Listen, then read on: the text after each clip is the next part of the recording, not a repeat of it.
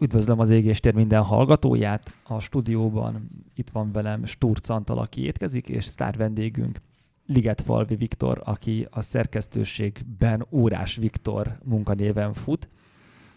Kedves túlzás a sztár vendég, de köszönöm. Viktor idén lett szerzőnk, bár már korábban is írt nekünk cikket, de idén lett állandóra alkalmazva a külsős újságíróként. Te ugye óraszakíró vagy. Igen, hát amik korábban voltak, abból, abból inkább csak a 47 milliós vagy 43 milliós Breitling óra a Bentley műszerfalra az, az egy maradandó, mert egyszer az Anti felhívott, hogy írjak már valami Lotus motoros BMW-ről, vagy valami hasonló. BMW M5 motoros Lotusról írjak már egy cikket, és mondom, Anti, én órákról írok, nem autókról. De írjál egyet, hát ha jó lesz. Olyan rossz lett az egészet átírta.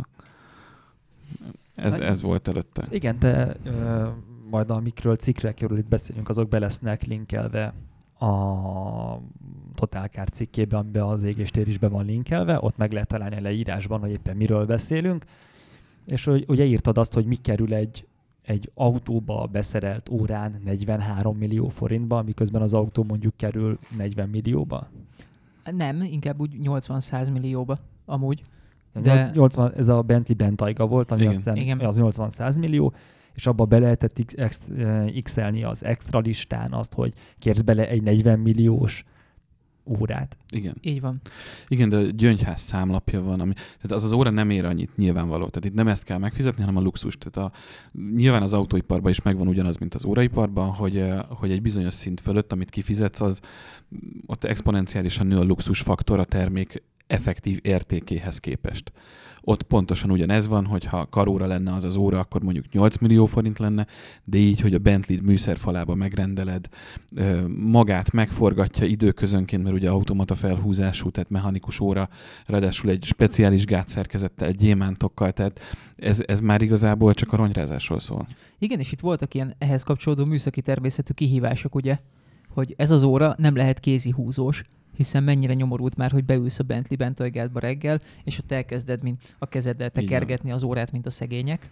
Így van, Vagy- mint régen a műszerfali órákat egyébként a, a, a harckocsikba, vagy repülőkön, amiket Igen. tényleg fel kellett húzni 8 naponta. Igen. Aztán ugye nem lehet elektromos, mert az megint csak presztízsben egy ilyen, tehát hogy kapsz egy karcórát 40 millió forintért, azt, azt még a Bentley vevők torkán sem nagyon lehet lenyomni, gondolom. Hát alapvetően van benne kvarcóra.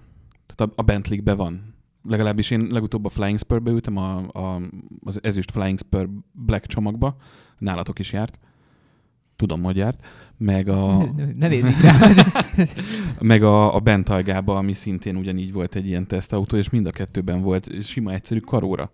Vagy karóra? Kvarcóra. Tehát a, a szent Karórának kvarcóra. is elment volna, hiszen Simán, mert a mérete jó, Ízléses. meg rá van írva, talán, hogy Melyik Bentley. autóban volt olyan, amiben a feláras órát ki lehetett pattintani, és lehetett hordani? Bugatti-ba volt szerintem valamelyikbe, vagy ahhoz lehetett kapni, ami egyébként túl nagy volt, és kaphattál hozzá egy ilyen bőr szíszerű valamit, ami egyben egy bőrtok volt, mint hogyha egy zsebórát raknál be, körülbelül olyan. Én a Bugatti-re emlékszem, de Tehát lehet, akkor a. Bugatti az visszament az első világháború idejébe, Igen. amikor a, a harctéri óra az egy szíra akasztott karóra volt. Pontosan. Vagy mi a tököm zsebóra volt. Igen.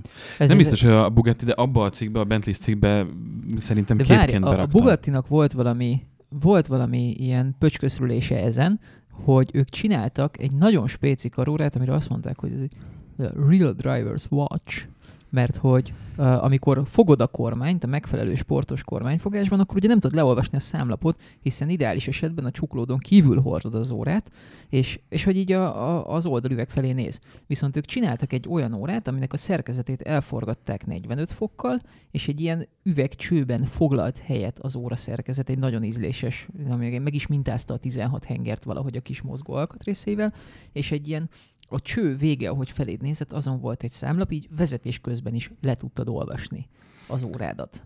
Van több, most nem tudom konkrétan, de ezt a darabot konkrétan nem ismerem, mert én jobban szeretem a földhöz ragadt darabokat, tehát az ilyen teljes megőrüléseket én csak nyugtázom, hogy léteznek, és aztán lépek tovább. Talán a, az Üblónak a LaFerrari az, ami, ami, ami mindig így élénken él előttem, ami azért tényleg egy eléggé elmebeteg darab. Ott a V-motor van mintázva, tehát ott a hengerek, meg a, meg a hajtókarok tök, hát legalábbis egyértelműen eszedbe jut róla. Viszont eh, ezt a megoldást, amit mondasz, hogy, a, hogy egy csövön keresztül látod akár tükörrel, akár nem tükörrel magad felé az időt, ezt több gyártó is csinálta, de mind ilyen különleges darabok, tehát ilyen 5-10 darabos sorozatban. És a másik, ami viszont a vezetésnél fontos volt, hogyha elforgatták 45 fokkal, azt viszont elég sok gyártó csinálta. Még régen, pont azért, mert ez egy hasznos valami volt. Régen az óra hasznos volt. Ma is hasznos. Megjön rá az SMS. Szépen, Fölébreszt. igen, ezt akartam mondani, nagyon szép az Apple watch Kösz. Igen, itt, hogy már szóba került, hogy olcsó, meg drága, meg földhöz ragadt, meg nem földhöz ragadt.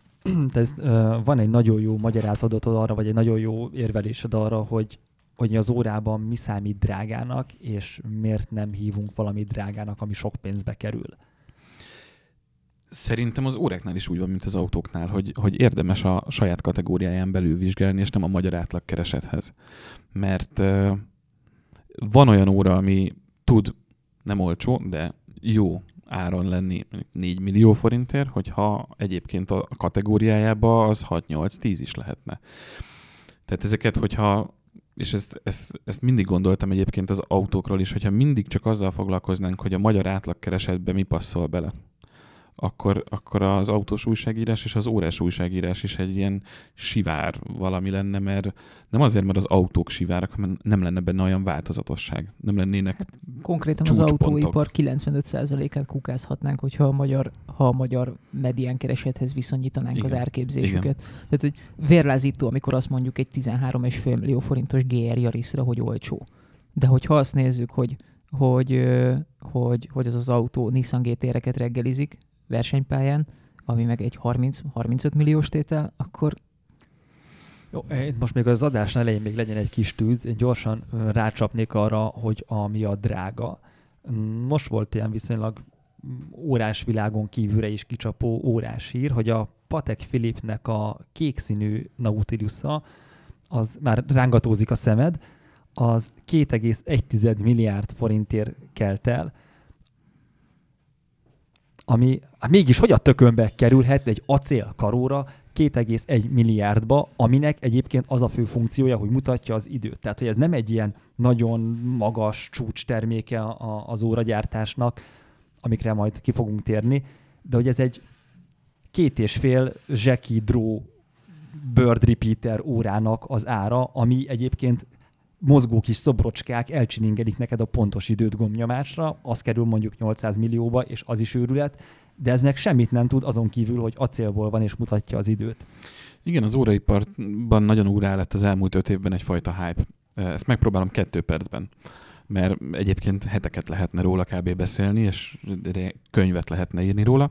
A lényeg az, hogy az a 70-es években az Audemars Piguet Royalokkal, a Patek Philippe Nautilussal, az IVC Engineerrel, a Girard Perregaux Laureatóval megjelent az acél luxus sportóra. Ugye addig ezek a gyártók elsősorban inkább aranyórákat készítettek, és aztán rájöttek arra, hogy mi lenne, ha gazdagoknak adnánk egy olyan órát, ami, ami minden körülmények között hordható, nem bőrszíjas, nem kell levenni, hogyha szabadidős tevékenységet fog végezni az ember. Na, az elmúlt öt évben ez a hype, ez oda kumulálódott, hogy ezeket az órákat bemész a butikba, van nálad 27 ezer euró, amennyiben mondjuk az alap Nautilus kerülne, tehát kerekítsünk 10 millió forint, és nem tudod megvenni. Nincs.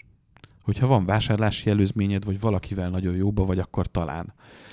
De hogyha már vásároltál a feleségednek egy gyémántos valamilyen női modellt, magadnak vásároltál már egy, egy szintén gyémántos aranyórát, akkor már van esélyed megkapni, de egyébként a szürke piacon megveheted, tehát másodkézből, hát egy évvel ezelőtt, másfél évvel ezelőtt még 65 ezer euróért, ami 27 a boltba. Aztán tavaly év elején bejelentette a Pateknak a, a feje, Thierry Stern, hogy a klasszikus Nautilus az 5711-es referenciaszámút év végén kivezetik. Egyből elkezdett felmenni az ára 65 ezerről 85, 90, 95 ezer euróra. De ez a használtakra is érvényes, tehát az 5 éves darab is, meg az 1 éves darab is, meg a valahonnan éppen átvett fóliás is. Aztán áprilisban az aktuális éves órás rendezvényen bejelentették, hogy na, a kék, ami eddig volt, és úgy volt, hogy évvégén megszűnik, az most szűnik meg. Sorry, srácok. Innentől zöld van az év hátra levő részére. A kéknek elkezdett még tovább menni az ára, most olyan 110 ezerről indul, de van 200 ér is. Tehát 110 és 200 ezer euró között mozog valaminek az ára, ami 27 ezer volt a boltba. Nonsens.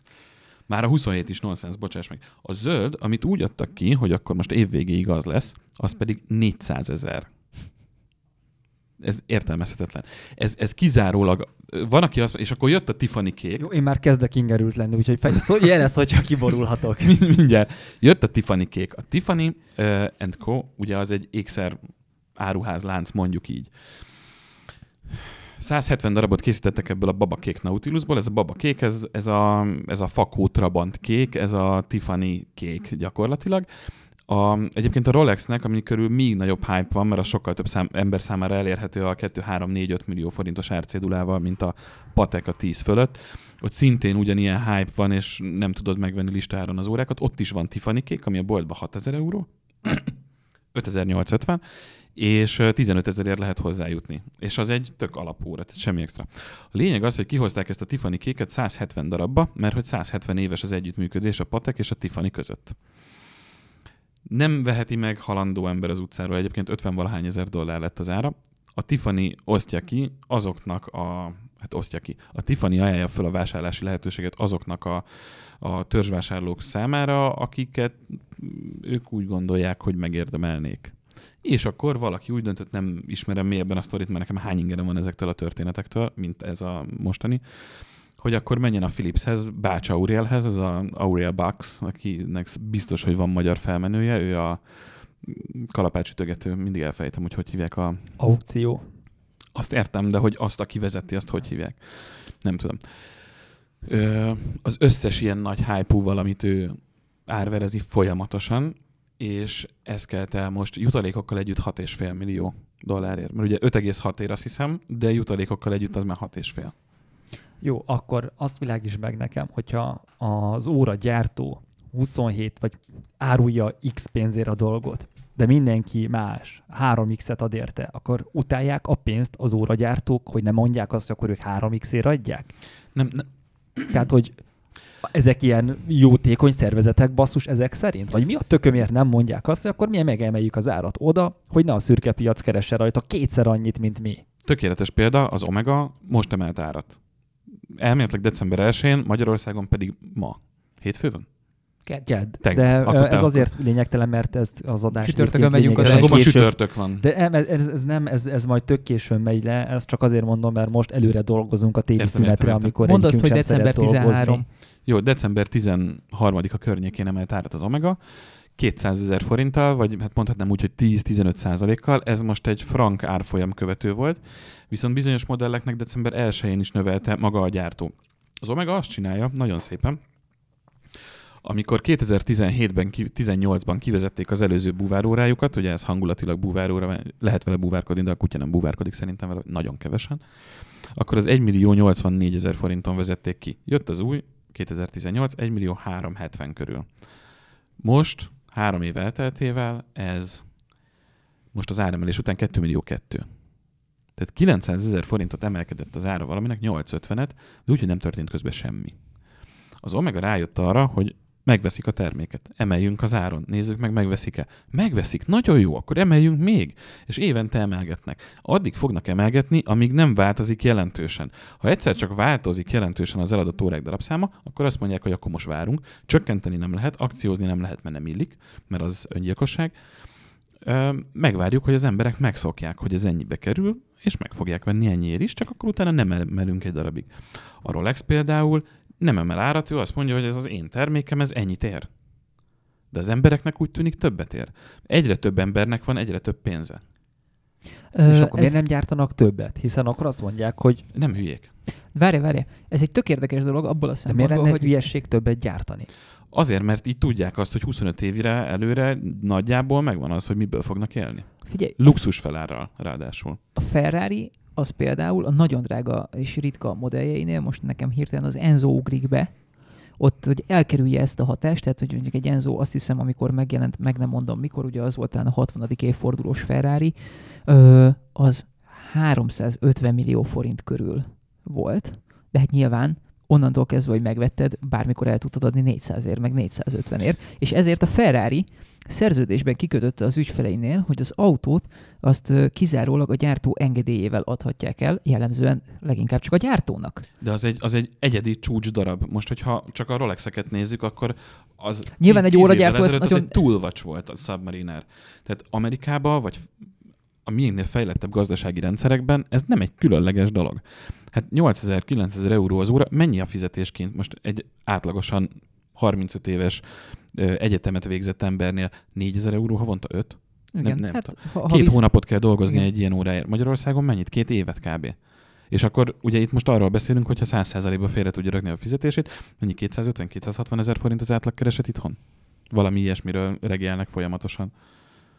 Rég néztem ilyen KSH adatokat. A, a lényeg az, hogy, hogy alsó hangon egy évnyi fizetés kint, meg körülbelül két-három hónap. Tehát, hogy ők tök máshogy kezelik a Rolex, az nem, az a, arra azt szokás mondani, hogy az belépő a luxus kategóriába. De belépő azért a műszaki színvonal miatt, amit Is. nyújt egy Rolex, vagy belépő azért, mert ez a legmainstreamebb dolog, hogy az utolsó járókelő is tudja, hogyha Rolexed van, akkor valaki vagy. De gyorsan ki is rabolnak, hogy az Barcelonában és Londonban egyre többször látszik, hogy a Rolexeket úgy lopják, mint hogyha kötelező lenne.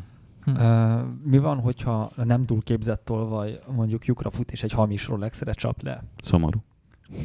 Igen, ö, Nekem nem. neked- de- Bocsánat, amúgy az előző elég- topikhoz még hagy, hagy csatoljak vissza annyiba, hogy az óra az ideális esetben egy olyan cucc, aminek nem romlik az állaga. Tehát ha vigyázol uh-huh. rá, akkor, akkor az megőrződik olyan szépnek és használhatónak mondjuk 4-5-6 éves korára is. De emlegetted ezt a tendenciát, hogy a gyártók figyelik a keresletet, és addig drágítják, ameddig a, a kereslet nem esik vissza. Tehát húznak egy, Most az Omega ezt csinálja, legalábbis nagyon úgy néz ki, hogy ezt csinálja. húznak egy görbét a kereslettel, és húznak egy görbét az áremelkedéssel. És amíg ez a kettő nem keresztezi egymást, tehát a magasabb vételár nem okoz keresletbeli visszaesést, addig növelik az árat. És tudod, mi a nagyon durva? A, a prémium bringagyártók ugyanezt csinálják a kerékpárokkal, a hegyi kerékpárokkal, amik viszont hegyi kerékpárok, tehát pusztulnak, mint a franc, mert kétszer lefekteted, és leszakad róla 200 ezer forint, és hogy, hogy megtehetik ezt nem ilyen tartós befektetési jellegű cuccokkal, De mint egy karóra. Mondjak egy durvábbat, amikor a, megjelent a Renault Twingo Magyarországon, az első Twingo a régi, akkor azt bedobták egy bizonyos áron, valami olcsón. És akkor, vagy sőt, bocsánat, lehet, ezt túlárazták, és akkor elkezdtek lejjebb menni az árral. És figyelték az eladásokat, és amikor addig lement az ár, hogy hirtelen elindultak a darab, az eladott darabszámok felfele, ott megálltak. Tehát, hogy ezt nem csak mm, ilyen speciális cégek csinálják, hanem az autó és motorgyártók is szoktak így hát játszani. csak másik irányba. Ö, valaminél felfele is, tehát ugye most az összes járműára fölfele megy ugyanígy, mondjuk ott picit más ö, okok mozgatják, mondjuk egy Skodára nem azért van ö, mondjuk másfél év várakozási idő, mert annyira a luxus termék, hanem azért, mert rohadt nagyra a kereslet. Igen, csak azt mondom, hogy egy karónál, karóránál valamilyen szinten ezt megértem, hiszen megmarad az állaga, ami miatt egy ilyen befektetési Na, tárgyá is válhat. Nem azt azt mondom. nagyon fontos hozzátenni, hogy az egész Rolex hype-nak, a Patek az picit hozzá tartozik ehhez, de azért a Patek az egy ez 50-60-70 ezer órát gyárt egy évbe. A Rolex pedig egy milliót. Egy millió Rolex Tavaly készülék. 900-at a Covid miatt, de amúgy egy millió órát készítenek. Ebben benne van a kevésbé keresett aranyos, gyémántos, nem tudom, meg benne van a nagyon keresett bármi más. Az a lényeg, és ez nagyon fontos, hogy a mai világban a hype az úgy tud felhúzni bármit egyik pillanatról a másikra, nagyon sok embernél van pénz, amit inkább tart bármi másban, mint, mint, Mint mint cashben. Igen. És például volt egy nagyon nagy történet az elmúlt pár évben, nem tudom megmondani, hogy melyik év, talán 2017 április, nem vagyok benne biztos, de valószínűleg az lesz, amikor Paul Newmannek a régi Rolex Daytonáját elárverezték 17 millió 700 ezer dollárért. Tehát ez a Tiffany-s patek ahhoz képest kismiska. És ott egy amerikai, egy New Yorki székhelyű órás lap egy nagyon-nagyon hosszú, több éves kampányt folytatott, hogy felépítse ezt a sztorit. Hát nyilván elméletileg ez nem sztori, de elkezdtek ahhoz hasonló órákat megtalálni itt-ott a gyűjteményben, porosodó fiókban, stb. És egyszer csak valahogy hozzá kerül, hozzájuk került, vagy megkeresték őket, hogy itt van a Paul Newmannek a régi Rolex Daytonája. Na most az az érdekes, hogy az a Rolex Daytona akkor, amikor a Paul Newman megvette a 70-es években, a kutyának nem kellett. Tehát vannak olyan régi újsághirdetések, ahol ott van, hogy órát vásárolunk, Rolex Daytonára ne is keressenek minket, nem veszünk.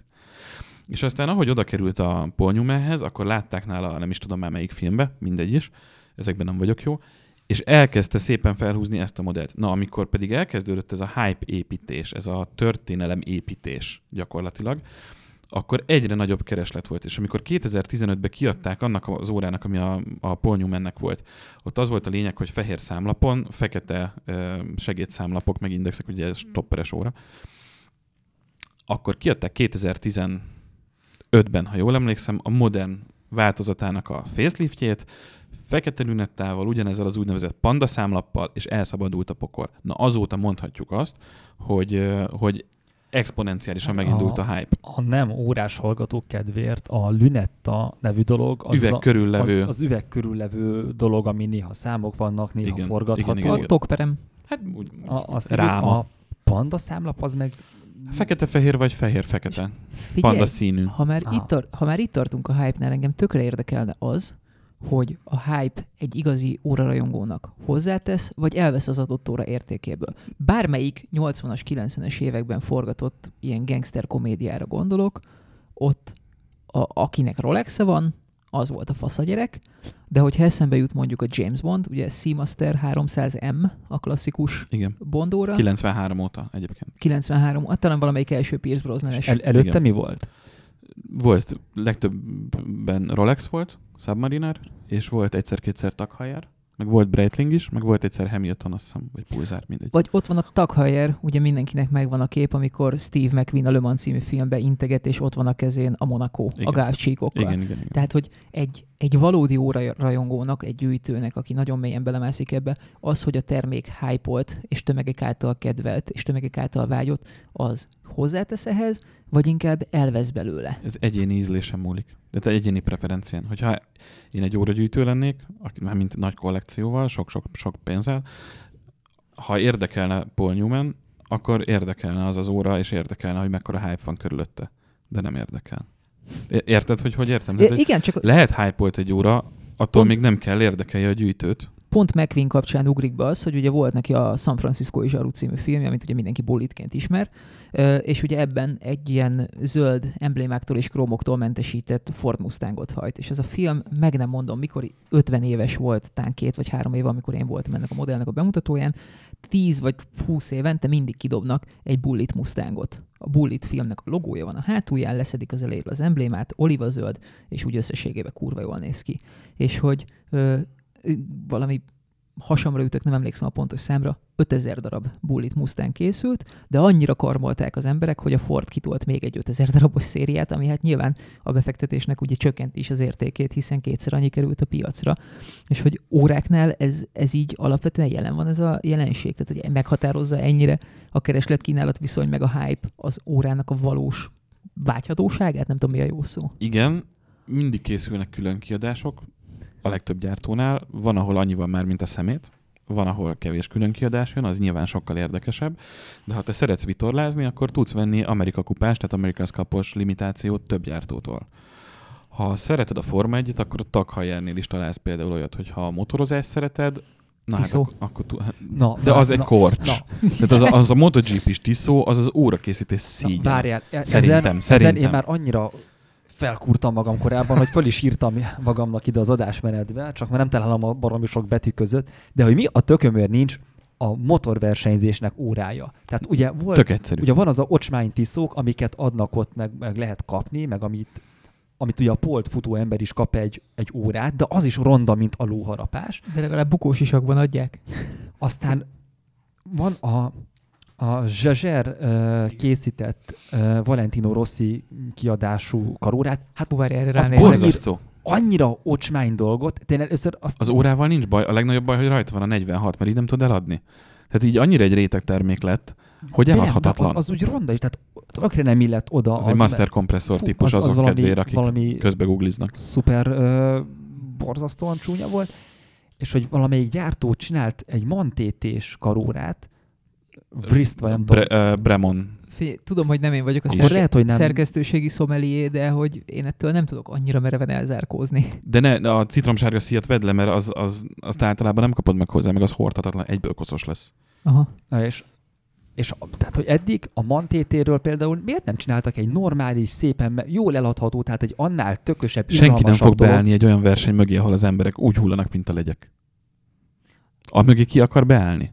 Készítettem De egy órát arra a basszus! motorversenyre, ahol elrepül az ember 300-al a házak közé, és meghal. És annál tökösebb dolog szerinted van most az, hogy mi- ott kávézgatsz a jachtodon, abban mi a tökösség? Tegyük abban hozzá- egy gram tökösség nincs. tegyük abban, hozzá, aki a kőfalak a- között megy stiften, könyökön fordulva, a fűbe beletúrva a térdét, az tökig van tökösséggel. Figyelj, és de tökös amikor- vagyok, hogyha elindulok valamin, amin benne van a pakliba, hogy meghalok, attól tökös lesz. Figyelj, nem jó az érvelés, mert amikor kijött a Hajer Monaco, Igen. akkor 400 fölött mentek a Mulszán egyenesben olyan autókkal, amiknek balzafából volt a műszerfala. Jó, meg a Mille Millián is úgy haltak meg, hogy 250-nel, vagy mennyivel az Igen, ember tehát, defektet hogy kapott. ez- Igen, de, de a a Mantéti az ott, az ott egy olyan dolog, hogyha valakinek azt, hogy tudod, van az a motorverseny a falu, jaj, tudom, ahol mindig meghalnak. Tehát, hm, De az autóverseny is ilyen. És de a- ott nem az jut az eszébe. Tehát például tök érdekes, hogy van fánzsós takhajár. És az emberek szeretik. Ki tudja, hogy ki az a fánzsó? Én tudod, hogy honnan tudtam meg, hogy ki a fánzsó?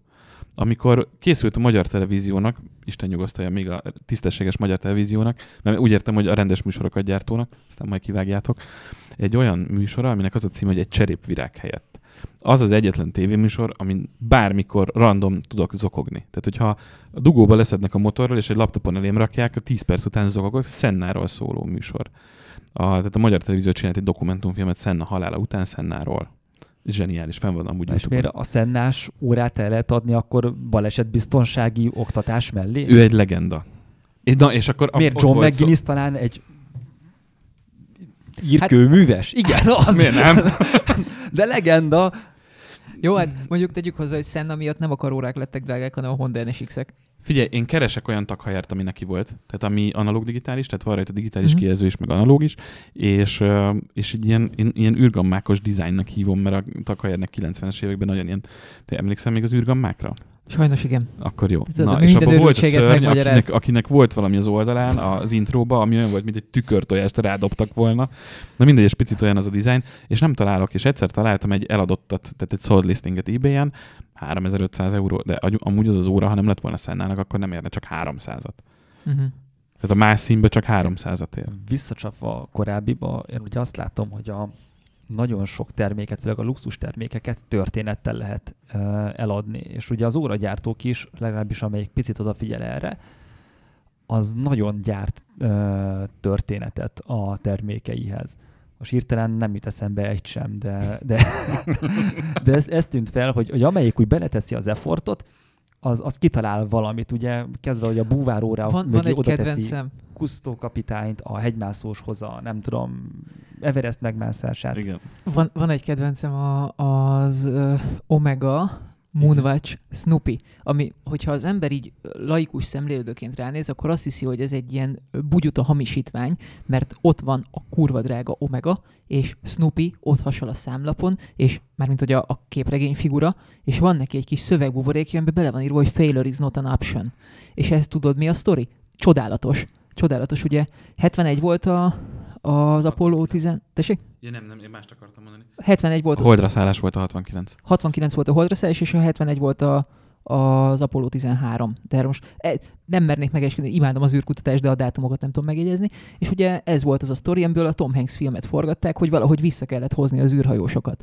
És ugye ezt Viktor sokkal jobban el tudja mesélni, hogy milyen kibaszott komoly tender volt az, hogy az Omega megkapja az űrhajósok felórázási lehetőségét, mert valami 15 óra gyártónak a termékeiket rendelték be, és mindegyiket zúzták De jégkamerába. ez egy nem hivatalos teszt volt. nem hivatalos nem teszt volt. bekérték, hanem elmentek és megvették megvásárolták, igen. Na, és az Omegánál kötöttek ki. És Jack Swigert volt a parancsnoka az űrhajónak, és akkor annyira vissza kellett venni a létfenntartó berendezések kedvéért az űrhajó számítógépének a működését, hogy nem tudta kiszámolni a pályakorrekciót a visszatéréshez a Föld légkörébe. Ilyenkor két opció van. Az egyik, hogy túl lapos szögben érkezik a Föld gravitációs mezéhez viszonyítva, és kisodródik a világűrbe, ez ugye instant halál. A másik, hogy túl meredek szögben érkezik, és emiatt Ö, Egyszerűen elég a föld légkörében a közegellenállás miatt, mert túl meredek szögbelégbe.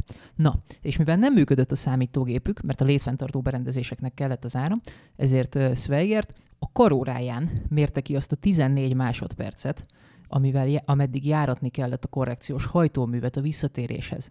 És kiadtak ennek emlékére több órát, de nekem a kedvencem a 2011-es, mert azon fehér számlap van, egy klasszikus Moonwatch, és van rajta egy 14 másodperces osztás, 0-tól 14-ig, és az van ráírva, hogy What could you do in 14 seconds? Te mire lennél képes 14 másodperc alatt? És a Snoopy azért került rá a számlapra, mert a, a NASA-nak van egy díja, az ezüst Snoopy díj, amit minden évben megkap az a mérnökcsoport, aki a legmagasabb színvonalon végzi a munkáját. És 71-ben a visszatérő manőver miatt az Omega kapta meg az ezüst Snoopy-t. És tök érdekes, hogy a Failure Azt hittem, hogy az, aki nem tudta megoldani, hogy az áram az minden működtethessen. Nem, a, a failure in not an option az pedig egy olyan mondat, ami sosem hangzott el sehol, hanem amikor leforgatták ezt a filmet, ahol Ed Harris játszotta a repülés irányítót, a földi repülés irányítót, akkor ezt neki írták a forgatókönyvírók, ezt Bryce Dallas Howard apukája, a rendező, akinek most nem jut eszembe a neve. De nyugodtan dobálózzunk még olyan nevekkel, akiket senki nem ismer. Bryce Dallas Howard a főszereplő a Jurassic Park 4-ből. Mindegy.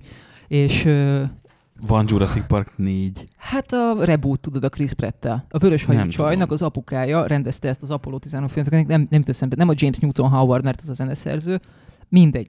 Na, és ö, ő adta az Ed Harris szájába ezt a szöveget, hogy failure is not an option, tehát hogy a, hogy a bukás az, a bukás az nem lehet, tehát nincs olyan, hogy elbukunk, és ezért ez felkerült a számlapra. Ezt én amikor legutóbb megnéztem, ez egy 13 és fél akkor ez egy nívós történelem hamisítás, ami egyébként a történelem hamisító óramárkák, azok föl vannak írva a listámra. De- Csak, csak egy pillanat, hogy amikor-. Andi mondani akart, hogy ez 13,5 milliós az az óra, igen, de amikor, Amikor én kijött, utoljára az 2 néztem. millió volt, tehát ez épp a listára fölött egy picivel jött ki, csak ugye ez limitált széria volt, Igen. és, és ezt is elvitte a hype, tehát hogy nagyon nehéz megfogalmazni, hogy mit jelent a hype maga, De valószínűleg ezt. de ezt jelenti, hogy egyszerűen annyira keresetté válik valami, és a, na, azt szögezzük le, ezt az elején kellett volna elmondanom, amikor mondtad, hogy drága, nem drága. És szerintem erre gondoltál ez alatt. Ha veszel 3 millió forintnyi spórolt pénzből egy órát, és az megvan neked 10 évig, és 10 év múlva el tudod adni, tök mindegy, hogy 2 8 ér vagy 3 és fél ér, ez szinte mindegy, az azt jelenti, hogy te azt a valami, mondjuk 2 millió 8 ér, te azt a valamit 10 évig hordtad 200 ezer forintért. De ha 1 millió forinttal kevesebbért is adod el, az azt jelenti, hogy 1 millióért hordtad 10 évig, tehát évi 100 ezerért. És ami nagyon fontos, hogy ez nem egy pénzégetés. Tehát amikor valaki vesz egy drága órát, az olyan, hogy ha, ha jól választ, meg ügyesen választ, és ez szempont, tehát az újraeladhatóság szempont, akkor tud úgy választani, hogy ha bármikor szüksége van arra a pénzre, akkor azt eladja, és újra a pénzénél van. Volt egy vágó ismerősöm, akinek nagyon szép óragyűjteménye volt, jött a baba, kellett venni családi házat, eladta az órái felét, meg volt a család, vagy eladta az óráit, és meg lett a családi ház fele. Ez mondjuk ilyen 2015. Akkor még lehetett rendes áron ingatlant kapni. Tehát, hogy ez ebből a szempontból tényleg egy befektetés, mert nem elég a pénz, hanem gyakorlatilag egy értékét tartó valamibe teszed bele, ami egyébként egy használati tárgy, amit hogyha mondjuk megsérül, vagy bármi kár történik benne, akkor azt meg lehet javítani. Picit olyan, mint egy E30-as BMW, amikor friss oksival összetörtem a Suzuki-mat, ami anyámé volt, akkor azt nézegettem, azt nézegettem, hogy a roncsértékből, meg a 150 ezer diákhitelből, tehát 450-ből lehetne venni egy tök jó 318-as E30-as BMW-t. 450-ből egy jót. És vettél végül? Nem vettem. Anyukám nem engedte. Visszatérve amúgy a hype És most nincs három alatt ilyen. amúgy Három millió alatt. tehát így szakújságíróként az ember azért így tökre el tud ezektől vonatkoztatni, de mondjuk pont ennél a Moonwatch-nál én tökre úgy vagyok vele, hogy bad meg, hogyha meg lenne ez a 13,5 millió forint, úgyhogy az a 3-4 autó már ott áll a garázsban, amire mindig vágytam, akkor rohadjak meg, megvenném, mert amikor ránézek arra a számlapra, akkor mindig ez a sztori jut eszembe, és azt akarom, hogy De te azt nem akkor vennéd meg, amikor 13 millió forintod éppen van, hanem akkor, amikor van több száz milliód. Nem biztos. Tehát ő most ezt vázolt, hogy amikor már az X autó ott áll a garázsban, ami nem is létezik még. igen. Igen, igen, igen. igen. De egyébként pont ez a lényege ezeknek De a hogy dolgoknak. szeretnék ránézni arra a számlapra, és szeretném, hogyha ez jutna hogy eszembe egy, róla minden pontosan, hogy egy hangulatot akarnak átadni neked, a búváróra, a stopperes óra, az űrt megjárt óra, a vitorlázós óra, a tök mindegy milyen óra, azért azért van, azt próbálják a tervezők elérni, hogy amikor te, mint azt az adott témát szerető ember meglátod, akkor bele tud képzelni magad abba a közegbe, amibe esélyed nincs. Tehát te már nem mész a holdra valószínűleg, nem akarlak lebecsülni, csak sanszos. Nem, van rossz fogad? Na, nagy, hát kett, kihúzták őket, úgyhogy már Na, nincs akkor rá. még mégis van esélyed egy pici. Fel, megnyugtatok mindenkit, nem, az Anti nem fog a holdra menni. A magyar űrprogram indul, úgyhogy simán benne van. Indul bizony, tehát ott esélyed még van. Szóval arra akarok kirukadni, hogy, hogy itt az a lényege ezeknek a termékeknek, hogy te, mint felhasználó, azzal, hogy megveszed az ő terméküket, bele tud, bele tud élni magad abba. Ugyanúgy, ahogy a vintage ahogy mondtad az NSX-nél, bele tudod élni abba magad, hogy Senna ott ült abba az ülésben. Nem ült ott abban az ülésben. De beülsz abba az ülésbe, és azt tudod gondolni, hogy Senna ott ült. Na, nagyon friss élményem, hogy egyik este elmentünk hóba autózni egy nagyon öreg Subaru Imprezával, egy GT turbóval. Ugye ezzel nem az volt, ami az Árpád hídon egyik nap leszakadt első lökhárítóval, elakadás jelzővel ment hazafele. Nem, nem, ez egy GT turbó volt, egy piros GT turbó, és, és megkaptam kicsit a kormányt, és mentem vele rendes ilyen 10-15 centi hóba, és nem érzem különösebben ezt a műfajt, de nagyon jó és a érzés Colin McRae Rally én nélkül- 2-be érezted magad. Nem a Colin fénypályán. McRae Rally 2 hanem képzeld el azt, hogy megy az autó, ugye üvölt azon a nagyon jellegzetes hangon Igen. a boxermotor, tüsszög a turbó, de úgy nagyon, és közben így lapon van a kaszni, hogy az oldalablakon nézel előre. És amúgy van egy kicsi, sokat fogyasztó, relatíve problémás, kellemetlen autód, amit ezzel a A 10 Priusod? Igen. Bocs. Amit ezzel a kibaszott 10 perccel adnak el neked, hogy edd- Ja. ezen a 10 percen keresztül te vagy a Colin McRae. És tényleg elhiszed, mert ugyanazt látod, amit ő a belső kamerából lát, csak ő mondjuk 175-tel Pontosan. megy, te meg 45-tel, de akkor is csúszik az autó, tüsszög, üvölt, mindent csinál, és amúgy meg egész évben szívsz egy öreg szarral, de, de hogy erre a 10 percre meg azt érzed, hogy rohadt életbe megvan, megérte. Igen. Autó, de az autógyártásban nincs annyi olyan autó, nem, ami így az- ezekre az érzékekre Pláne Hát meg nem úgy, tehát hogy újként azok az nagyon autó- tudnak, nagyon kevés autót árulnak új állapotban úgy, hogy köré raknak egy komplett történetet. Hát szerintem pont ezek a rallypálya szökevények mondjuk pont ilyenek. Jó, de- de az mennyit, nagyon mennyi, szűk mennyit szegmens. tudsz ebből venni most újonnan, ha bemész a boltokba? Hát most Egyet? konkrétan a GR Yaris-t. Az mikor ment ralliban? Hát a rallypálya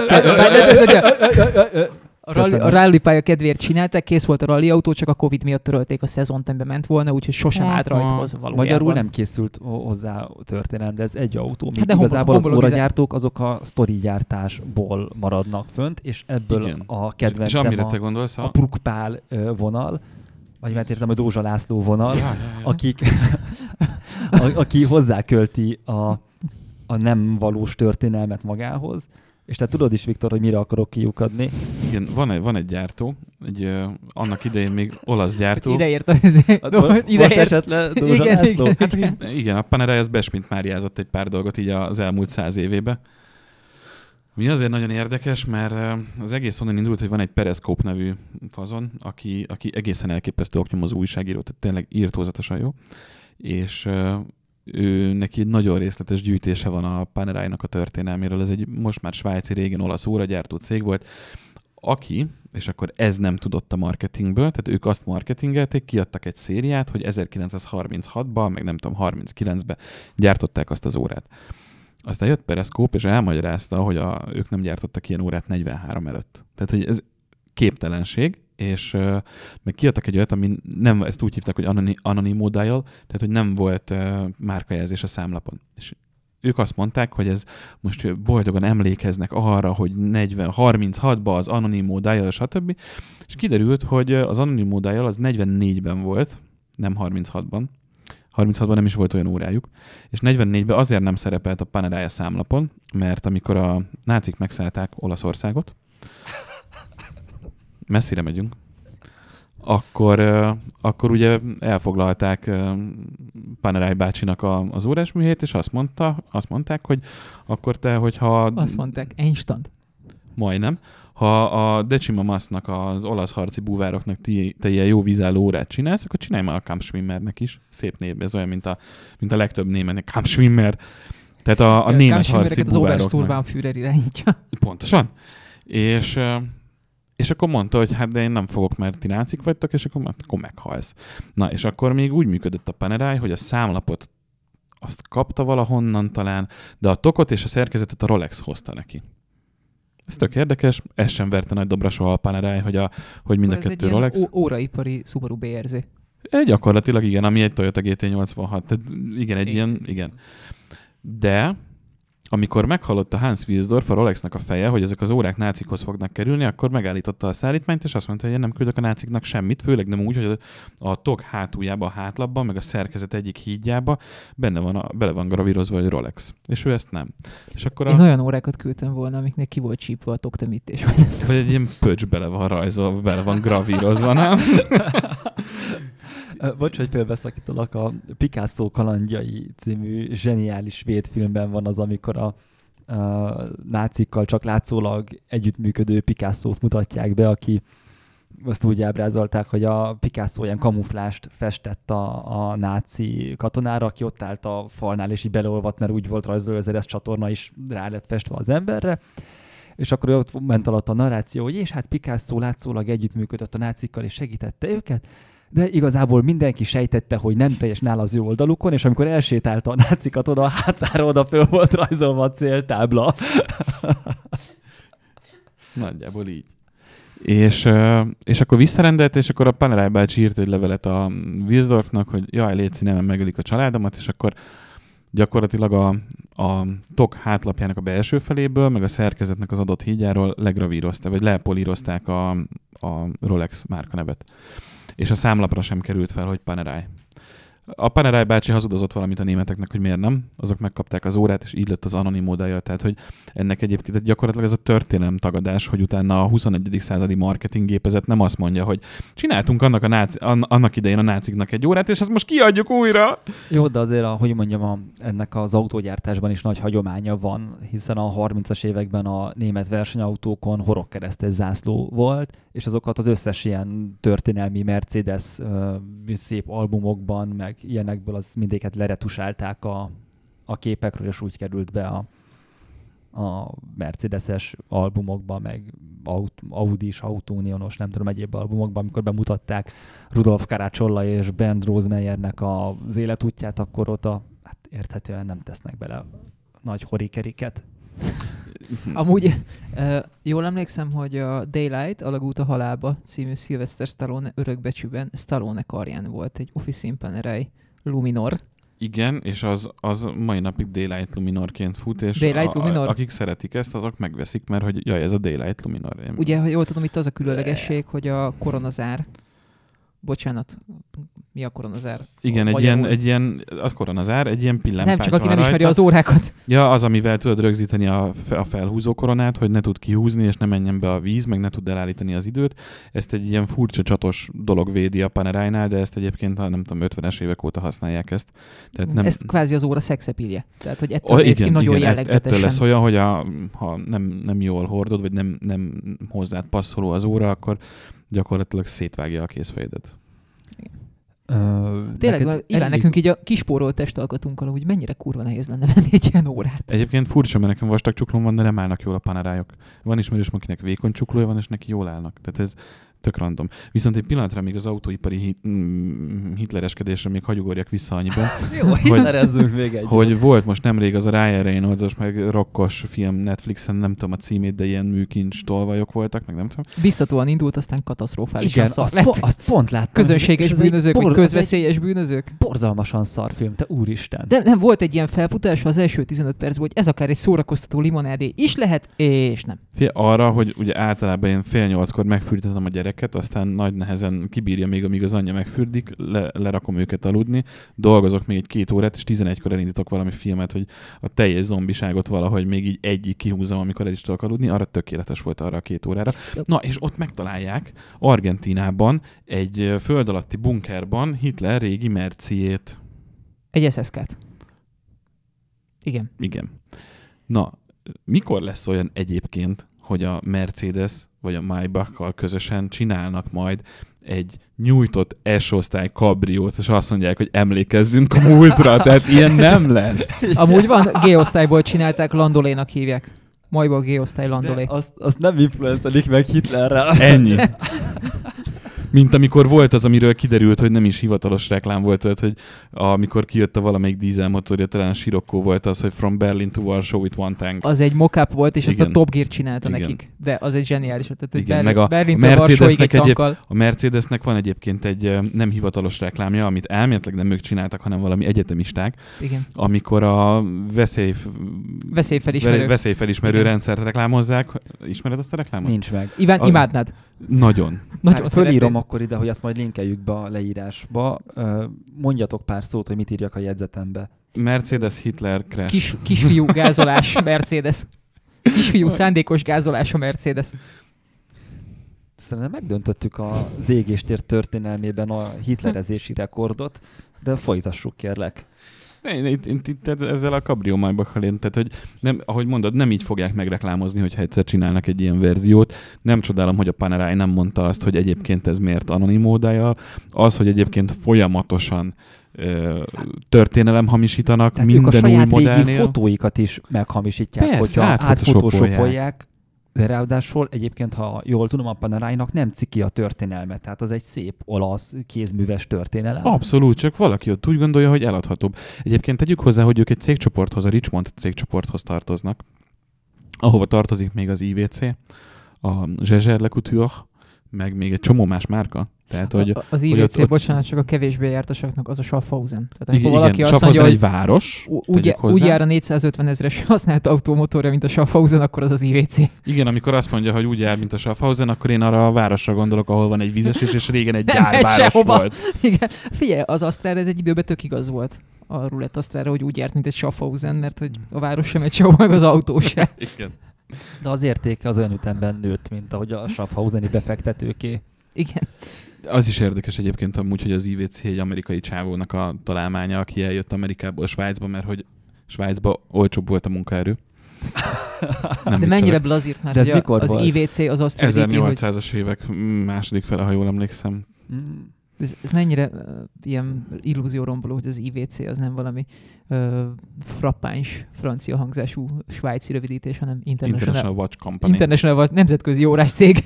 Igen, és akkor F.A. Jones idejött, Genfből kiutálták a helyi órásmesterek, mert hogy ők ugye lokálpatrióták voltak, és azt mondták, hogy te innen tűnjél. Nem lehet, hogy egyébként a svájci órásmesterek nem voltak akkora köcsögök, hanem ez a Jones volt egy or- orbitális kellemetlen alak? Simán lehet, csak így jobban lehet előadni. Egyrészt, másrészt Jó, pedig, hogyha ezt azt... nyilván ő meséli, úgy, hogy Figyelj, őt utálták. felépítik Hát ő a már nem mesél tudod, semmit, De hogy maximum a- csörögnek a igen, de csontjai. hát értem, hogy ott a, a cég meséli így, hogy őt kiutálták, de meghallgatnám erről mondjuk az akkori Genfi órásmesterek cégeit, hogy ide jött egy amerikai, aki Az, köpködött. várjál, azokra Nem, az ez órásmesterekre olyan, mint az gondolsz, amerikai filmekben, a, a, amikor a Ruth kiskacsából megcsinálják a bombázót, hogy a, amikor valaki nagyon mínuszból indul, akkor mindig sokkal szebb a felemelkedés történet. És lehet, hogy mindig ők, a gyengét sajnáljuk. igen, lehet, hogy tökre együtt söröztek délutánonként, meg ették a fasz a francia csokit, csak most így mesélik Csak el a felgyújtották a történetet. műhelyét, mondjuk utána részegen, vagy valami. Csak most Jelezvén neki, hogy azért nem vagy jó helyen. így mesélik a sztorit, mert itt sokkal nagyobb az IVC felemelkedés története, hogyha mínusz ötről indít. Lehet. Azok az órásmesterek egyébként, akik ugye azért lett Svájc és a Jura völgye a, az órázásnak a szentélye, mert hogy Franciaországból menekültek, amikor a napkirály betiltotta a vallásszabadságot, és a reformátusok, a.k.a. hugenották, Oh, igen, uh, sikítva menekültek onnan. ha valaki nem sok könyvet olvasott, de ezzel a történettel találkozható Dümának a három testőrében, amikor a testőrök mennek hadat viselni ö, a hugenották ellen, és akkor meg is beszélik egymás között, hogy milyen kár, hogy ezeket kell itt ellenségként kezelni, pedig annyi a bűnük, hogy más nyelven éneklik a zsoltárokat, mint mi.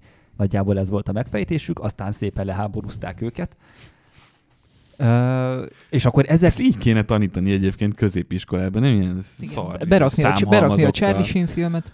Ennyi. És, és akkor, ja, tehát ezeket a hugenotta ékszerészeket űzték el és menekültek Svájcba? Igen, De igen, amúgy igen. az egy általánosság, hogy a, az órásmesterség az ékszerészetből nőtt ki?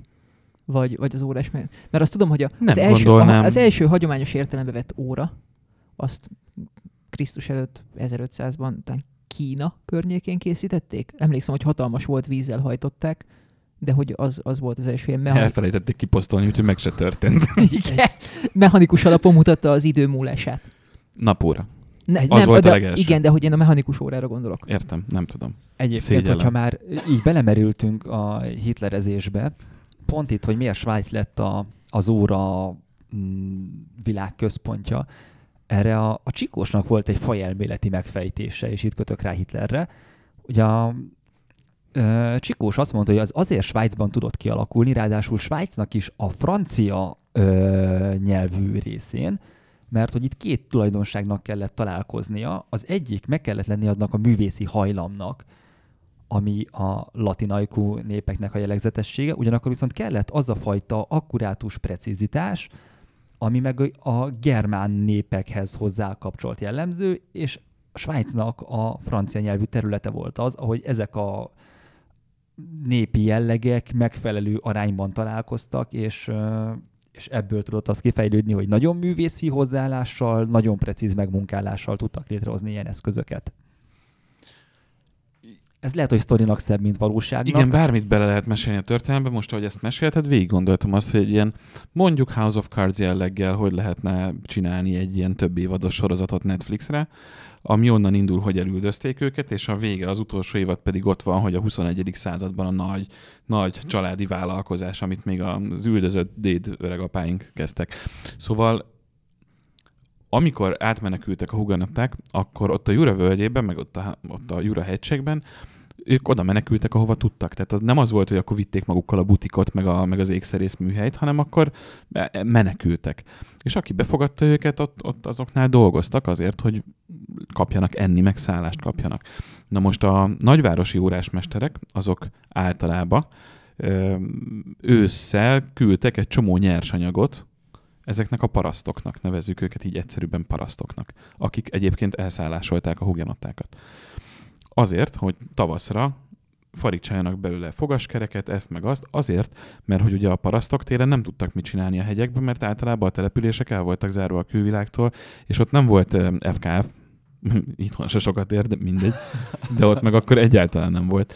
És, és ezért ők télen szépen reszelgettek, és tök jó volt, hogy egyébként ott van egy jégszerész, és akkor ez így tud segíteni benne, meg csinálják, és így nőtték ki magukat a manufaktúrák. Ez is elég meseszerű, tehát ez is azért eléggé dióhéjba van.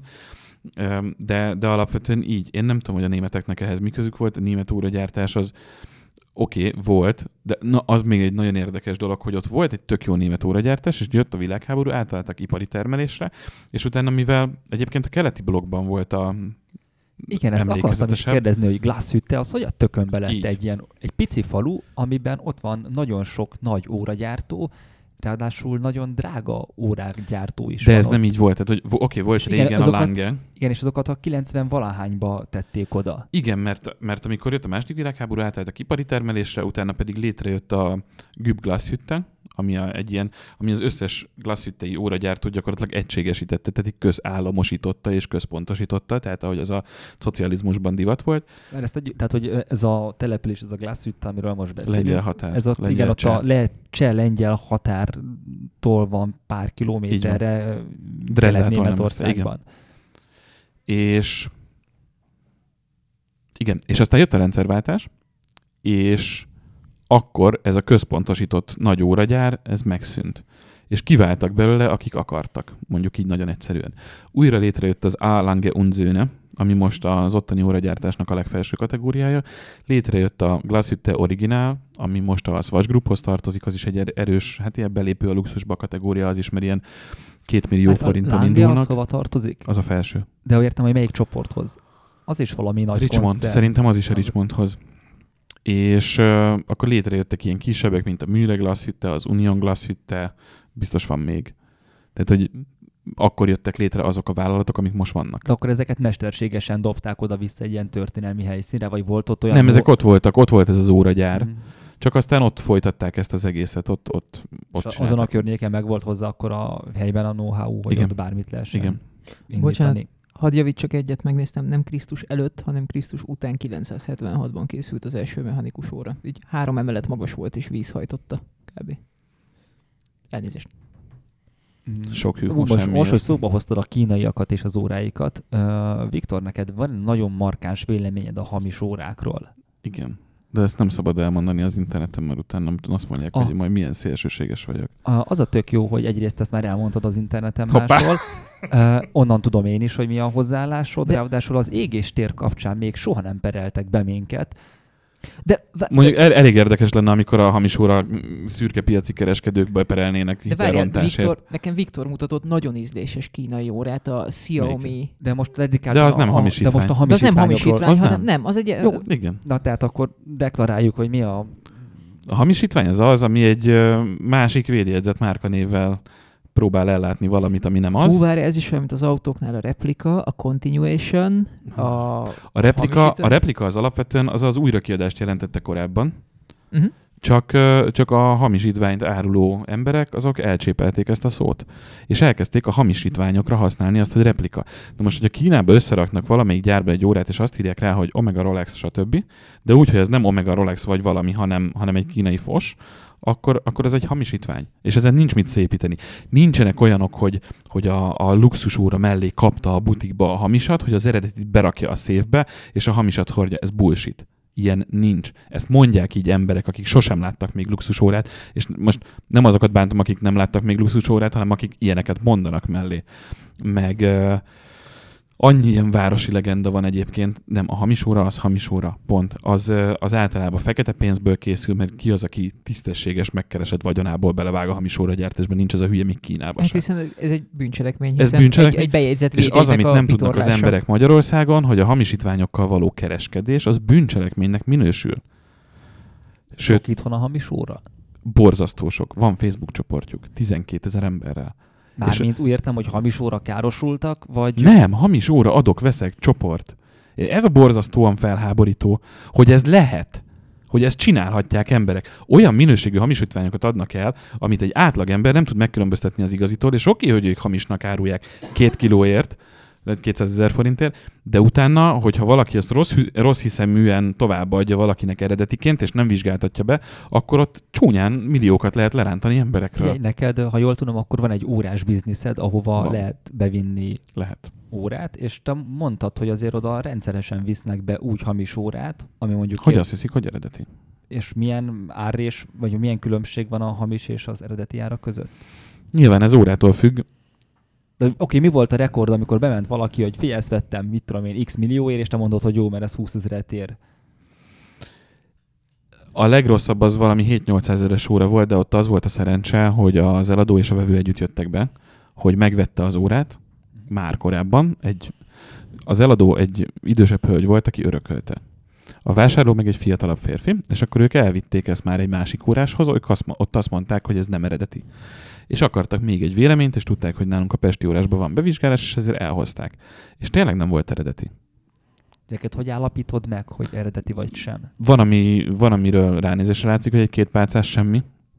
Tehát más. Gondolom ennek is több szintje van, nem? Tehát a, Abszolút, tehát van a búcsús két pálcás, meg van az, ahol tényleg ki kell, le kell szedni a hátlapot, és a szerkezeten belül meg kell nézni konkrét alkatrészeket, amit a kínaiak még mindig máshogy csinálnak.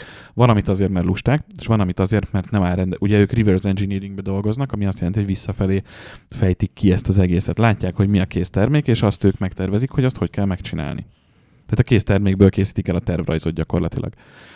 És vannak olyan dolgok, amik annyira, ami miatt egyébként borzasztó drága néha a svájci óragyártás terméke, mert ö, olyan fejlett technológia kell az elkészítéséhez, ami a kínaiaknak nincs meg, vagy nem éri meg mm, azt használni, és előállítani a hamisat, mert, mert azt már tényleg nem tudják olyan olcsón eladni akkor.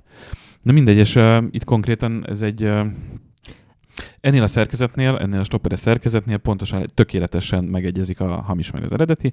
Van egy alkatrész, amit nem csavarral rögzítenek, hanem szegetcsel.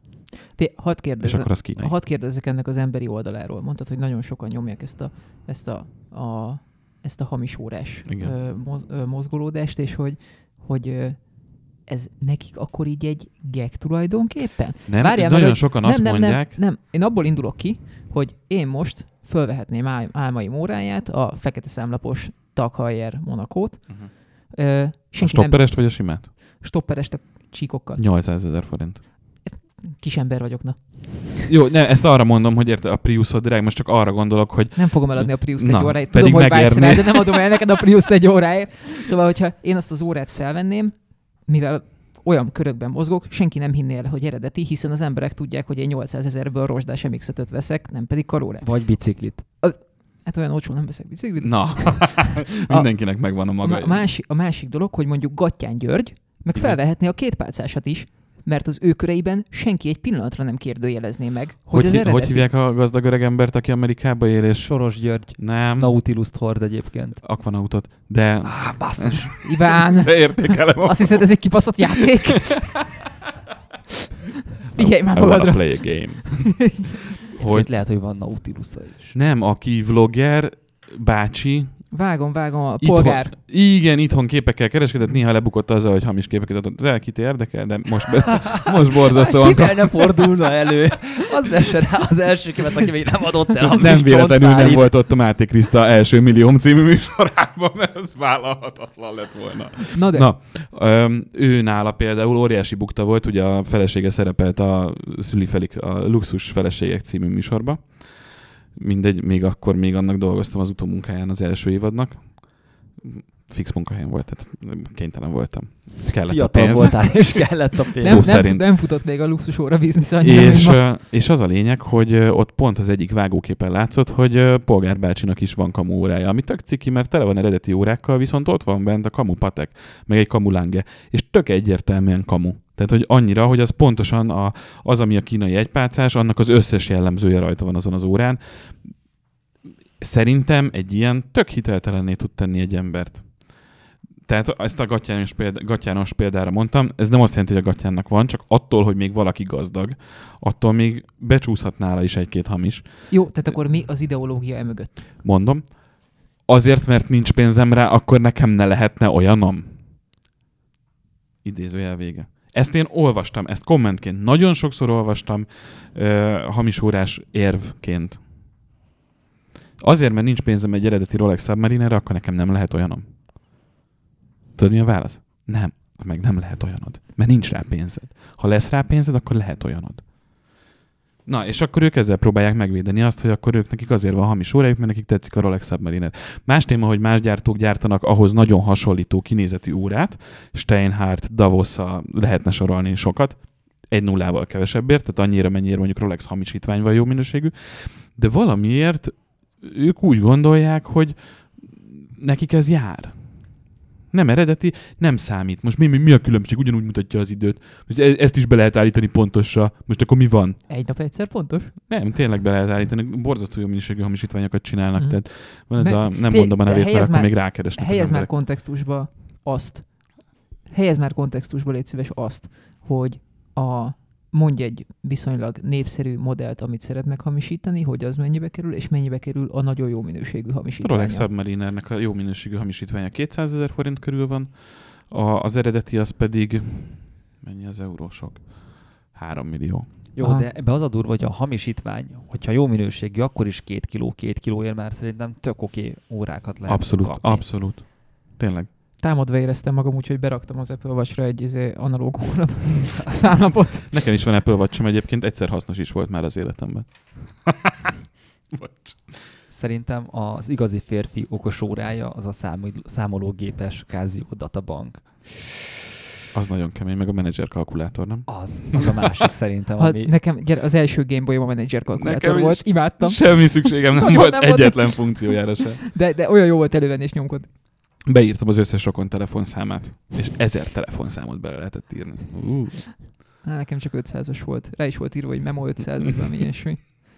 Egyébként te, mint aki órákról életvitelszerűen író ember, hogy oldod meg azt, hogy, hogy ugye az órázásban nagyon könnyű átcsapni a köcsökség tér felére. Tehát egy, egy nagyon vékony határmesdje van a normális, jóízű beszél... Hát remélem most például ilyenre hallanak a hallgatók példát. Mi másért hallgatnának égésteret De Lehet, hogy ezt a részt már kikapcsolták a Tom Petzi Általában van egy olyan ilyen csomó órás anyagnál, meg cikknél, videónál, hogy a, nem tudom ezt, hogy mondják politikailag korrekten, az ilyen eltartott kisújjal, ilyen nagyon kellemetlen, sznoboskodó előadásmód. Te Nem kell őket nézni. de hogy magát ezt az egész uh, Igen, ez- szerethető hobbit, ezt iszonyatosan nagy köcsökség lengi be elétől a végéig. Hirtelen most. Igen. nem jut eszembe más olyan hobbi, ami lehetne szerethető is, de valahogyan annyira ellenszenves módon űzik, hogy úgy az ember... Igen, azért, mert ebbe az egészbe beleviszik a luxus fensziséget, tehát hogy ez azért már tényleg a... Tegyük a szívünkre a kezünket, azért egy drága karóra teljesen felesleges. A, az LVMH csoportnak, ami a Louis Vuitton Moët Hennessy, tehát abba tartozik egyébként a Takhajer, a Zenit, az Übló, annak a feje, Jean-Claude Biver, aki egyébként az Omega szerződést összehozta a James Bonddal 1993-ba, zseni a csávó. Ő mondta azt egyszer, hogy ha valaki 50 svájci franknál többet költ karórára, akkor érzelmi döntést hozott. Na most azok az emberek, legalábbis egy részük, aki sok órára sok pénzt költ el, azok már egy olyan színvonalon vannak, tehát hogyha megnézed, akkor az ilyen felső tízezres, felső ezres fogadásokon is ugyanezt a hangulatot érzed. Tehát valahogy az a Gyakran járunk, köcsökség, Iván, gyakran járunk Iván ilyen helyekről, de úgyhogy tudjuk, hogy milyen, amikor látod beszélsz. a botrányos felvételeket mondjuk egy ilyenről a bulvárlapokban, amiket nyilván nem olvasol, ezt mondom. Én se. Haverom mesélte. És az a lényeg, hogy ez annyira mondjuk úgy felső kategória, tehát nagyon sok gyártónak vannak elérhető modelljei 2-3 millió körül, amit mi nagyon drágának ítélünk meg okkal. Viszont ott van 20-30-50 milliós is, és az is alkot egy vásárlói réteget, akik úgy um, az egésznek a kis snob elterjességével együtt ők úgy valamennyire még ismerik is egymást, vagy ha nem, akkor a gyártó csinál egy drága pesgős rendezvényt, ahol megismerik egymást, és ott nem lehet elmenni szakadt farmerba, meg. Tehát ez az a köcsökség, pont- amit te érzel de az egészben. Pont az egyébként, hogy ö, egy barátom, akit motorozás kapcsán ismerek, ő nagyon drága hifiket árul és meg ö, egyéb nagyon drága cuccokat, és ő mondta, hogy, hogy onnan ismeri föl hogy azt a vevőt, aki fog venni is, és nem csak nézelődni megy be hozzá, hogy az úgy kezeli a nagyon drága táskáját, mint ahogy te a Tesco-s nylon szatyrot. Kutvölgyi párról beszélsz? Amúgy. A hangtechnikás, A- motorozós ismerősöd? Igaz, B.O.? Nem, nem, tudom, hogy ő kicsoda, de az ő, alka, tehát az ő kollégája, akire gondolok, a Jó. Danira. Nem, én csak onnan kötöttem össze, hogy tudom, hogy a BO-t ő csinálja, és ott egyszer voltam a kávézójukban, ami már nincs a bálnába, és ott annyira szép kaférészerek voltak kirakva. hogy- Az egy annyira csodálatosan hiper jó ízléssel Igen. megcsinált üzlet. Ott volt az egyik Volt. TB24 záróból. Igen, igen, oda Az- szerveztünk igen. egyszer egy, egy zárt körű Milyen jó sörök egyik voltak. ö, Total Bike 24 után, mert annyira jó az egésznek a hangulata, és Igen. például ott én soha nem éreztem ezt a rossz ízű dolgot valahogyan. Mert az motoros közeg, meg hangos közeg. Más. Valahogy, a, de értem, amiről beszélsz, és sokan, mondjuk nálunk ez a vlogban is téma volt, hogy nagyon sokan nem szeretnek bemenni óra butikba így hétköznapi ruhába, mert úgy érzik, hogy kinézik őket, és ez, ez, ez egy folyamatos probléma marad azért, mert annak a terméknek a fennköltségét és különlegességét úgy próbálják megőrizni, hogy a környezet és a kiszolgálásmód olyan. És sajnos bizonyos részén Európának ez átcsap abba, hogyha bemegy valaki mackónadrágba, nem mackónadrágba, de farmerba, akkor azt ki kell nézni. De ez egy, ez egy helyi jellemző. Amikor én Prágába bementem a Pariskán a, a Patek butikba, úgy kezeltek, hogy benne van a pakliba, hogy mindjárt veszek valamit. Én tudtam, hogy nem, nyilván, de, de emberszámba vettek. Jó, de téged azért lehet orosz turistának nézni, hogyha fölveszel egy usankát. Jó, de, de nem, tehát nem, nem, kint normálisan benne. Ez, ez Hogy nem annyira- azt mondom, hogy itthon nem, itthon is vannak jó tapasztalatok, meg, itthon, meg kint is vannak rosszak, csak arra gondolok, hogy alapvetően ez a fennköltség, és ez a, nem mondanám urizálásnak, mert az egy tök más jelentés a mai világban, de hogy valahogy ez a előkelőség lengi körül ezeket a, ezeket a de márkákat. ez nem, nem egy olyan dolog, ami nálunk így nem múlt el. Mármint, hogy Utálni őket. Nem, nem, nem az utás. Anyukám szokta mesélni, hogy amikor a 80-as évek elején először kijutott Párizsba ö, ö, a kint élő rokonokhoz, akkor ő nagyon szerette mindig a léghűtéses Porsche-kat, a régi 911-eseket, és akkor bement a Champs-Élysén eh, egy Porsche szalomba, mint magyar turista. Tehát egy póló, egy. 1 kávéval kínálták, körbevezették, megmutatták neki a, Próbavezetés volt? nem, a próbavezetés nem volt, és teljesen meg volt illetődve, hogy, hogy tényleg beesett, mint ő mondta ezt a szót, mint szakadt kelet-európai turista, és, és akkor a, talán rá is kérdezett, és mondták, hogy hát mit, mindenre fel kell, hogy legyünk készülve, nem tudjuk, hogy a hóbortos milliárdos éppen milyen lábbal kelt fel aznap. Igen, amikor megjelent, a, vagy amikor hír volt talán, hogy lesz valami egyötös dízelmotor, vagy háromhengeres dízelmotor az S80-ban, vagy S90-ben, nem tudom, régen volt egy ilyen. 1.6 DS80. Igen. Köszönöm, a, na arra gondolok, igen. Akkor talán a Total Car-on volt egy cikk, és lehet, hogy tévedek, és összekeverem valamivel, ahol arról volt szó, hogy a, A totálkárt nem kevered össze mással. bocsánat, kérek egy körmöst, hogy majd a panelek előtt ott fognak állni sorba ezek az 1.6-os S80-ak, mert hogy S80-nak S80, de elég lesz oda az 1.6, mert azt úgyse látja senki. Ez is a régi rendszerből maradt meg egy picit, úgy érzem, tehát ezt így... Hú, Csikósnak volt egyszer egy publia, hogyha lenne olyan, hogy BMW 716i, meg, Azaz! meg, az, Merc- ar, meg Mercedes. Mercedes Ez egy S, Csikós S, cikk volt. Igen, Meg is 180, linkeljük. Mercedes S180, Igen. egy Na, 8-as motorral, hogy a, erre, erre, erre az és írásra le, el lehetne róla tüntetni a, a feliratot hátulról, Így van. badge teleníteni, akkor azt imádnák. Így van, tehát, eh, és ezzel arra akarok kilukadni, hogy, hogy valahogy a kifele látszat az itthon sokkal nyomatékosabb, és ezért itthon egészen más a megítélésed sok esetben, és mondom, vannak kivételek, és nem mindenhol működik így, hogyha belépsz egy boltba, attól függően, hogy hogy vagy felöltözve, mert még mindig az a top prioritás, hogy hogy nézel ki. Miközben nem az határozza meg azt, hogy mennyi pénz van a zsebedbe. Ugye erre mondják, hogy minden öltönyös csávónak valahol egyszer egy fehér pólós csávó a főnöke. Igen. Hát Abszolút. tényleg ez a, a Merc, tehát amikor akárhányszor drágább autóról készítünk videót, én nem szoktam hozzáöltözni a drágább autókhoz, mert hülyeségnek tartom. Ez olyan csak szimplán sutyóság. Hát figyelj, úgy nézek, figyelj, azért én most külsőm alapján úgy nézek ki, mint egy csóró, pedig valójában tényleg csóró vagyok.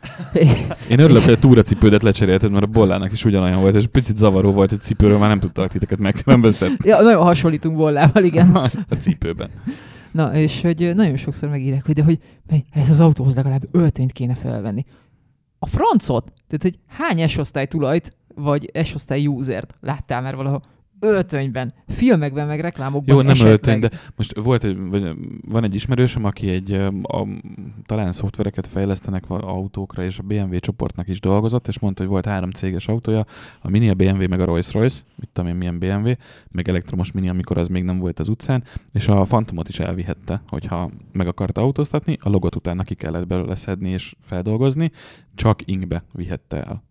Azt mondta, hogy amúgy nem szerette, mert olyan volt, mint hogy a teherautót vezetne, mármint, hogy méretileg, de, de hogy ott meg ilyen cégen belül ízé volt, hogy elviheted, lehet vele foglalkozni, csak inkbe. Tehát, hogy az, Kirekesztve Azért ezt, egy- érzem ezt egy magam. fejlesztőnek, akik arról híresek, hogy nem hordanak inget, ö, ö, ott hordtak. Igen, és gond, gondolj bele, amikor így száll ki előlem, és éppen dugdossa a csomagtartóba a komputert, meg tekergeti a csavarokat a géptérbe, és így törli bele a fehéringbe az olajos kezét. Á, gyerekek, most már azért jó húz a V12, dolgozni kellett rajta, de most már rendben van. hát visszacsatolva, hogy korábban mondtad a Jean-Claude Biver nevét. Igen. Ö, Nekem az óraiparban az a gyanúm, hogy van nagyon kevés nagy zseni, és azok cirkulálnak ö, cégek között, de hogy ilyen meghatározó arc, az, az mondjuk egy tucatnyi lehet, akiknek a nevét jó eséllyel nem is ismerem. És hogy ott kevésbé működik az, hogy egy cégnél megvan mindenkinek a dolga és az összeáll, hanem ott általában az a sejtésem, hogy egy-egy átütő kaliberű csávó adja meg egy cégnek a lökést a következő 5-6 évre. Nem, ezek a csávók adják meg a lökést az érdekes dolgokhoz. Alapvetően ugye, mivel az óragyártók jelentős része befektetői csoportokba tartozik, ezért a board meetingen dől el, hogy mi lesz a céggel, meg hogy mi lesz a következő irány, meg hogy mi a legjobb a részvényeseknek. És uh, nyilvánvaló, hogy a, hát mondjuk ez a létbiztonság, nevezzük így, ez lényegesen fontosabb annál, mint hogy valami extrémet alkossunk. És akkor vannak az ilyen arcok, mint Biver, aki egyébként a 70-es évek végén, ugye amikor volt a kvarcválság, amikor a kvarcórák, elemes órák előre törése majdnem megölte az egész svájci óraipart, akkor egy csomó márka elhullott, és ő egy Blampan nevű nagy múltú gyártót megvett, talán 50-70, nem írtam róla cikket, és sokszor is mondtam, nem, nincs fejembe, hogy mennyiért. Pár tizenezer frankért megvette a nevet, meg a megmaradt kis manufaktúrát. És ezt úgy felvirágoztatta, hogy tizenvalahány évvel később a Swatch Groupnak adta el 20-30 millió frankért. Tehát, hogy egészen elképesztő dolgot művelt. A kvarcválság közepén megvette a márkát, és azt mondta, hogy újra gyártunk órát, Blampan néven, Eddig sem gyártottunk kvarcórát, és ezután se fogunk. Úgy, hogy csak arra volt kereslet. Tehát, hogy tátott szájjal berohant a szerdőbe, és egy se találta el. És ez elképesztő teljesítmény. Na, és akkor utána tele lett pénze, és nagyon unatkozott, úgyhogy a Swatch Group fejének az azóta megboldogult Nikolász Hayeknek írt egy üzenetet, hogy borzasztóan unatkozom, nincs valami meló. Hát golfozzál életed végig, de én dolgoznék. És akkor gyere az Omegához brandigazgatónak. És akkor elment, és akkor megcsinálta először a Bond üzletet, ami egy nagyon nagy díj volt. Utána átment a, a, az LVMH csoporthoz, és ott most az Üblónál alkotja, most már csak tiszteletbeli igazgató, mert eléggé öreg, de, de az Übló az ő felhatósága alatt a tipikus tahóórából átcsapott egy egészen elképesztő modern szemléletű anyagokkal kísérletező valamivé, ami különleges lett. Igen, de vannak még ilyen, egy-két ilyen mérnök legenda, akik a nagyon-nagyon elmebeteg, zseniális szerkezeteket ö, képesek mm-hmm. megrajzolni és működővé tenni. Meg, ö, és őket miért nem ismerjük? Én legalábbis nem ismerem, te valószínűleg ismered. Nem. De mint hogyha ez egy ilyen nagyon pár sztárember tartaná életben. Vannak, vannak olyan óratervezők, akik, akik olyat alkottak, vagy aztán kiszálltak a cégből, ahol dolgoztak, és saját márkát alapítottak. Kari Vutilainen például a Patek Philipnek dolgozott sokáig, utána saját márkát csinált, egy kis manufaktúra. Vígan elérdegél abból a pár tizen órából, amit egy évben csinál tizenmilliókért. Gerard Genta, aki meg egy designer vagy óra designer, gyakorlatilag ő, ő alkotta meg az Odemar Piguet royal a Patek Philippe Nautilus, tehát ezt a most arra elképesztően ikonikussá vált acél luxusórát. Vannak ilyenek, de nincs sok, mert ők alkalmazottak, ott szépen eldolgozgatnak, de például volt szerencsém megismerni egy Guy Bove nevű fazont, aki designer, ó, tehát óratervező, és amikor megmutatták nekem, hogy a sketcheken ő pontosan milyen betűtív, vagy hogyan ír, rajzol, stb., azóta, hogyha valamelyik gyártónál látok egy ilyen sketchet, fel lehet ismerni, hogy az a pasi csinálta. És egyébként tényleg mostani modernkori tök szép órákat ő tervezett, és ezt a sketcheknél, amit a sajtóanyagba kiadnak általában, egyet-kettőt, ami jobban néz ki, akkor ott ezt lehet látni. De ennyi, tehát ott, ott nem ez a lényeg, ott nem ez húz. Igen kérdezni akartam, hogy uh, ugye ez a luxusórás közeg, ez egy hagyományosan konzervatív hozzáállás ehhez a kérdéshez. Vannak Hisz... melegek is. Oké, okay. nem gondoltam, hogy nem. De hogy... De Csak hogy... a konzervatív miatt. Igen. Szóval, hogy a konzervatív hozzáállás ez a kérdéshez, hiszen valamiféle konzervatív értéket képvisel egy szépen kidolgozott uh-huh. mechanikai csuklódon. Főleg, hogyha ezt még mondjuk láthatóvá is teszed egy megfelelő tokozással. Uh-huh. És akkor látok olyan órákat, mint mondjuk a Konstantin Csajkin, aminél a, a segédszámlapon a mutató az egy bohócnak a szem. Igen. szeme. És hogy, hogy ezek mennyire találják meg a vevőiket? Ő el? nagyon. Tehát ő, ő neki másfél, órá, másfél órában, másfél millióba került annak idején a Joker, amikor kihozta. 7-8 millióért megy most a másodpiacon?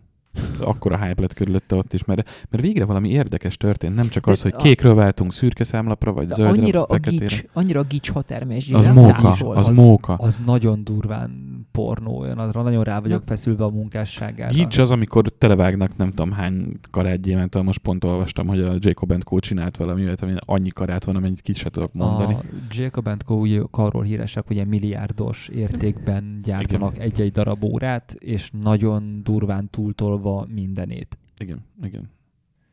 Visszakanyarodnék még egy korábbi kérdésedre, miért nincsenek motoros órák? Mert az nem lett megválaszolva. Igen. Hogy... Te csak rossz választottál. Én kurva anyámat tudom. hogy azért nincsenek, mert, az, mert motorozás az nem veszünk fel órát és innentől kezdve ez így értelmét veszti. A mechanikus órát azért nem veszünk fel motorozáshoz, mert a sűrű motorozástól kilazulhatnak esetleg csavarok. Találkoztunk a műhelyben már olyan csavar, vagy olyan órával, ahol elkóricált egy csavar a szerkezetbe, ami azért brutál károkat tud okozni rosszabb esetben. Javítható minden, csak drágán.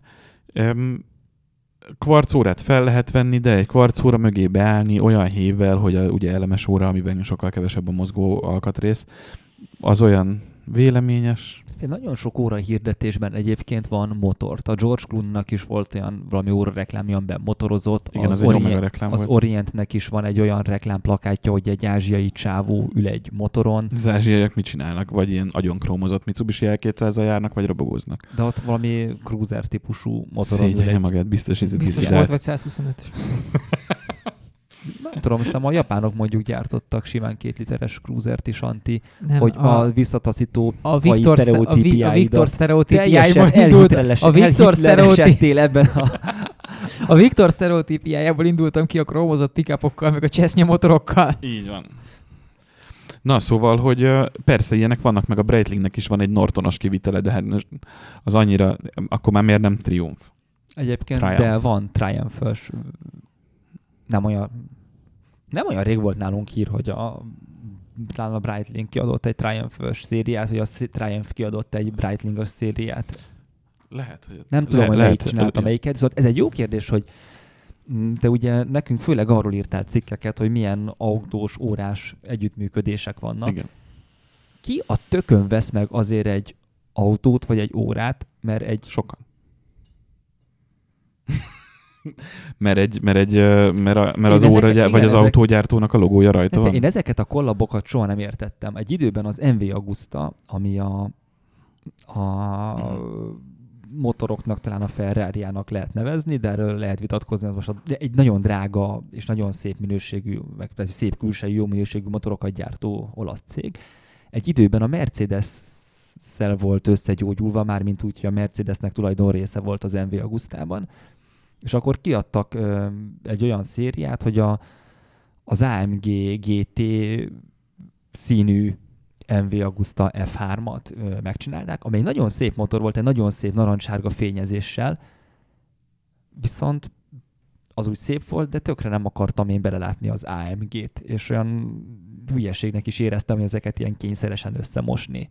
Az MV Augusta elkezdett közösen egy órát tervezni a magyar óragyártóval, az Evolvence-sel, amit Meze István csinál, és én láttam abból, hogy mi készült, sosem került mm, forgalomba valami utolsó körös valami miatt, de én láttam az, az órának az addig elkészült kiciencézett változatát, és uh, sajnálom, hogy nem készült el, mert tök jó buli lett volna. Azt az olaszországi MV Agustával csinálták volna, vagy a hazai Ezt nem tudom megmondani, szerintem a hazaival.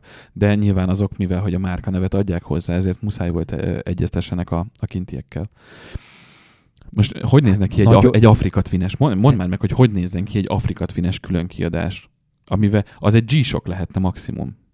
Tényleg egy, egy Afrika Twines G-Shock az a kék-fehér-piros fényezéssel, mint ahogy most az Afrika Twin-t árulják, ugye az Adventure Sports verzióba.